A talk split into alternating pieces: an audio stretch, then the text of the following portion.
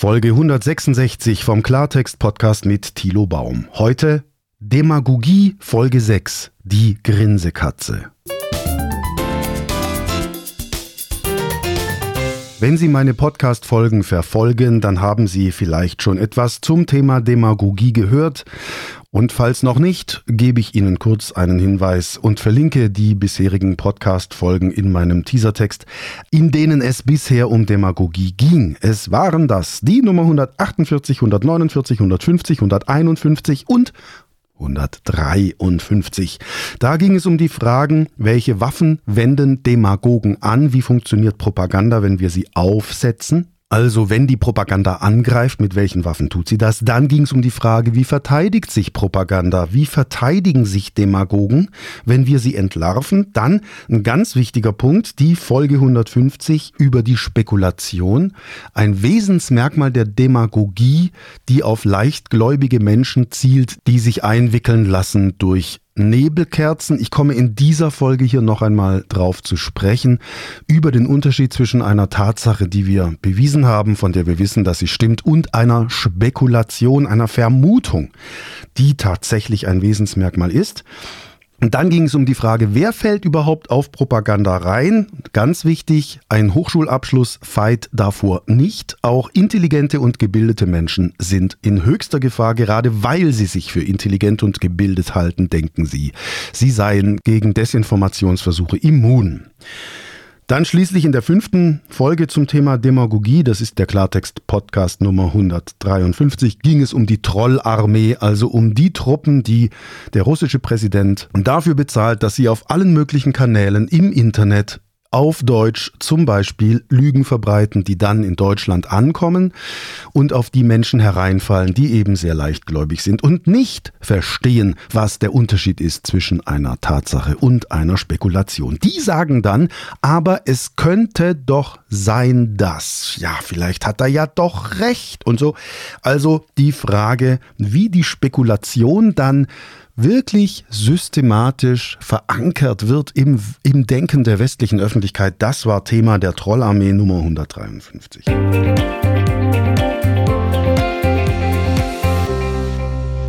So, und jetzt haben wir kürzlich in der ARD-Mediathek einen Tatort gesehen, und zwar den Tatort Katz und Maus vom 20. November. Ähm, Dresden Tatort Mitteldeutscher Rundfunk. Ähm, wunderschöne Geschichte finde ich, einer der besseren Tatorte, die wir in der letzten Zeit gesehen haben. Kernfigur ist ein Mann mit Mausmaske, das ist der Täter. Wir haben bei dieser Tatortfolge relativ früh die Erkenntnis, also schon nach einem Drittel wissen wir, wer der Täter ist. Das ist normalerweise beim Tatort eine blinde Spur. Üblicherweise ist der, den wir nach einem Drittel für den Täter halten, dann doch nicht der Täter. Aber hier haben wir es tatsächlich dann eher mit einem Thriller zu tun. Und bei einem Thriller ist ein Wesensmerkmal eben, dass wir den Täter möglicherweise kennen. Publikum kennt Täter und verfolgt, wie er arbeitet. Also er begeht auch einen Mord, er erschießt eine Journalistin und so weiter. Schauen Sie sich das in Ruhe an. Ich möchte hier auf was anderes hinaus, nämlich dieser Dresden-Tatort arbeitet mit dem Thema der Desinformation und an diesem Dresden-Tatort sehen wir künstlerisch verarbeitet in einem, wie ich finde, hervorragenden Drehbuch, wie Spekulation als Wesensmerkmal der Demagogie und Propaganda funktioniert. Also das Drehbuch hat ein paar Schwächen im Detail. Also wie kommt man darauf, dass der Täter eine Lagerbox hat, indem man das Nummernschild seines Autos sieht, während man den Täter schon längst identifiziert? Egal, ja, völlig egal.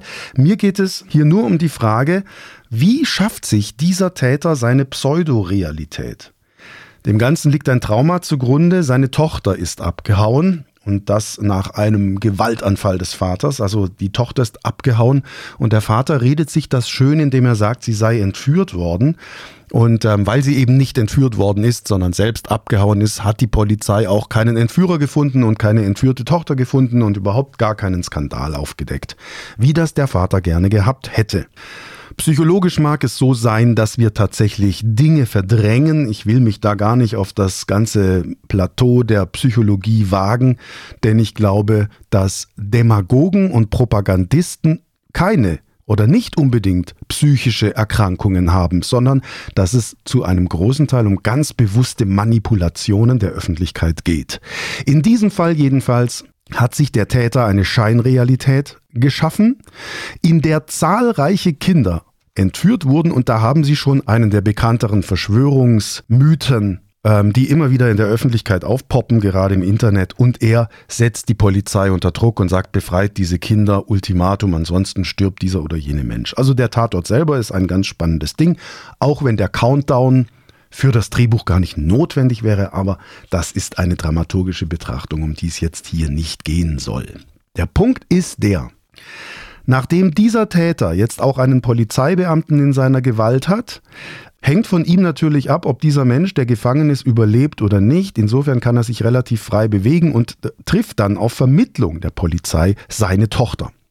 Also die Tochter, die angeblich entführt worden sei, trifft er. Und sie erklärt ihm, sie erzählt ihm die wahre Geschichte. Daraufhin sagt der Täter etwas, was quasi voraussehbar ist aus seiner Figur heraus. Er sagt, das ist nicht meine Tochter. Daraufhin sagt die Polizei zur Tochter, erzählen Sie ihm Dinge, die nur die Tochter wissen kann. Das macht die Tochter und daraufhin sagt der Täter was? Er sieht nicht etwa ein, dass sein Realitätskonstrukt eine Lüge ist, sondern er sagt, das ist alles abgekartetes Spiel, das ist eine Schauspielerin, das ist alles inszeniert. So, und das ist eine typische Reaktion, wenn Sie es mit jemandem zu tun haben, der auf Verschwörungsideologien reingefallen ist oder auf eine Sekte. Es ist ja ungefähr das gleiche. Oder auf falsche Freunde oder auf was auch immer.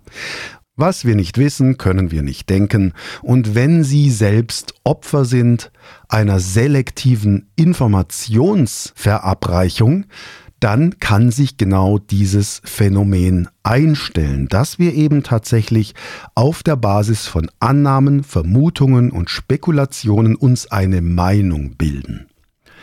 Die Meinungsbildung ist eine sehr zerbrechliche Sache. Sie hängt von vielen Faktoren ab, unter anderem davon, dass wir uns eine solide Meinung nur dann bilden können, wenn wir tatsächlich Informationen haben, auf die wir uns verlassen können und die auch stimmen. Nun bilden sich zahlreiche Menschen ihre Meinungen eben aufgrund unvollständiger Informationen und auch aufgrund von Falschinformationen was wir hierzulande als politisches Problem sehen, weil de facto die prorussische Propaganda in vielerlei Hinsicht die Meinungsbildung dominiert, also in Sachen Impfen Corona, in Sachen Ukraine-Krieg und so weiter. Da haben wir dann aufgrund der Trollarmee, erwähnt in der Podcast-Folge 153, haben wir hier in, im Westen massiv mit dieser Desinformation zu kämpfen, die tatsächlich professionell aufgestellt ist. Und jetzt gelingt es den Machern vom Tatort, dieses Phänomen einmal dramaturgisch zu verdichten. Der Charakter des Mörders, also die Figur heißt Michael Sobotta, das ist ein großartiger Darsteller, Hans Löw, sonst fast nur aus Nebenrollen bekannt.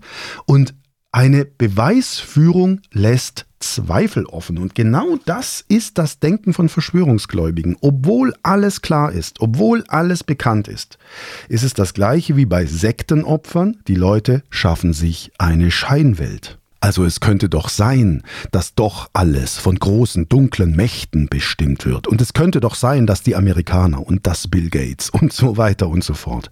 Kennen Sie das? Das Raunen das ist Spekulation, das sind einfach Häppchen, die man Leuten hinwirft, die keine Medienkompetenz haben, die nicht unterscheiden können zwischen Tatsache und Spekulation und die das dann fressen, die sich davon beeindrucken lassen und sagen, es könnte doch wirklich sein, dass. Und dieses, es könnte doch wirklich sein, dass, das ist die Spekulation. Es ist eben nicht so. Also, hinter dieser Handlung, also hinter diesem Täter, der Opfer von Propaganda ist oder sich selber ein Scheinbild, ein, eine Scheinrealität zurecht konstruiert, dahinter steht nochmal ein Täter und zwar der junge Influencer, Grinsekatze, so heißt der. Der hat noch einen anderen Namen, der ist aber egal. Darsteller Paul Ahrens, ja. So, und dieser Influencer, der verbreitet Verschwörungsmüll ohne Ende. Und am Ende, am Schluss dieser Tatort-Episode, nachdem sich der Täter in seiner Ausweglosigkeit selbst erschossen hat, was wir als Zuschauerinnen und Zuschauer sehen, bringt diese Grinsekatze, also dieser Influencer, ein Video. Ja, war das vielleicht doch ein Mord? Und damit endet der Tatort.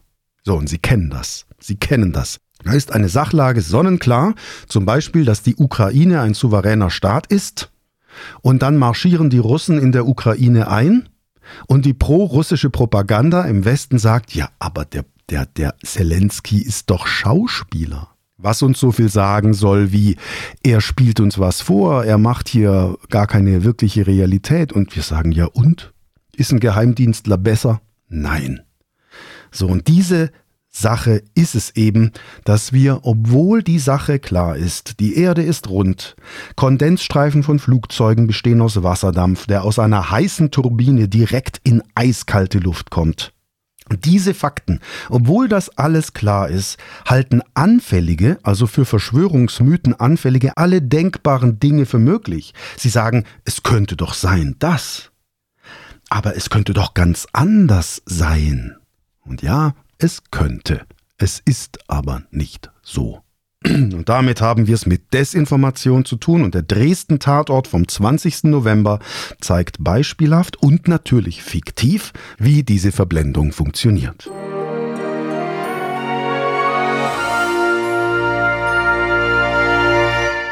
Die Spekulation, in der es bei mir in Podcast Folge 150 schon einmal geht, ist hier ganz wunderbar dargestellt. Ähm, es ist eine Strategie der Ablenkung auf eine andere Sichtweise, die dann allerdings nicht faktengestützt ist. Also zum Beispiel haben wir den Fakt, Russland hat die Ukraine angegriffen und dann kommt die Erwiderung, aber die NATO hat doch provoziert, weil sie an Russland herangerückt ist, immer näher. So, und dieses Narrativ der angeblichen NATO-Osterweiterung, das hören wir seit Jahren. Das hören wir seit ewigen Zeiten. Und zwar ständig und überall, sodass wir tatsächlich daran glauben. Ganz viele Menschen glauben, die NATO habe ein Interesse daran zu expandieren. Es ist andersrum. Die Bewegung geht von Ost nach West. Eine ganze Menge Nationen, die bisher unter Russland gelitten haben, wollen sich jetzt sozusagen unter den westlichen Schutzschirm stellen. Und trotzdem plappern die Befürworter des russischen Krieges auch bei uns nach, als rechtfertige das einen Angriffskrieg. Also die NATO kann sich theoretisch erweitern, wie sie will. Einen Angriffskrieg auf irgendein Land, das nicht in der NATO ist, was hat das bitte damit zu tun? Simple Gemüter fallen darauf rein. Simple Gemüter denken wirklich nicht bis zur nächsten Bordsteinkante. Die lassen sich durch diese Nebelkerze einlullen. Eine Nebelkerze, ein Argument, das uns die Sicht vernebelt, das funktioniert super, weil wir in Deutschland keine Medienkompetenz haben, also weil wir nicht unterscheiden zwischen Information und Spekulation, fallen echt viele darauf rein und davor schützt eben auch kein Hochschulabschluss. Der Unterschied zwischen Fakt und Spekulation, das macht man in manchen Studiengängen, wie schon mal erwähnt, im ersten Semester aber eben nicht in allen. Also, die Wirklichkeit ist, zahlreiche Nationen, die unter Russland gelitten haben, orientieren sich heute am westlichen Lebensstil, an Freiheit und Entfaltung der Persönlichkeit. Das will Bulgarien, das will Rumänien, das wollen viele, viele andere. Polen ist mittlerweile auch ein NATO-Staat. Das heißt aber nicht, dass die NATO Russland bedroht. Das heißt es überhaupt nicht. Eine reale Sichtweise auf das Thema heißt, dass es Freiheit und Entfaltung der Persönlichkeit in Russland im Grunde noch nie gegeben hat. Weder in der Zarenzeit noch unter Lenin oder Stalin. Dann kurz bei Gorbatschow und Jelzin gab es so ein paar Ansätze, aber unter Putin dann nicht mehr, denn Putin hat Russland ganz langsam und leise zu einer Diktatur gemacht, hat einige Länder angegriffen, Tschetschenien, Georgien, dem Westen war es egal. Russland ist keine Demokratie, auch wenn Schröder mal gesagt hat, Gerhard, es sei ein lupenreiner Demokrat. Das ist russische Propaganda mitten im Westen.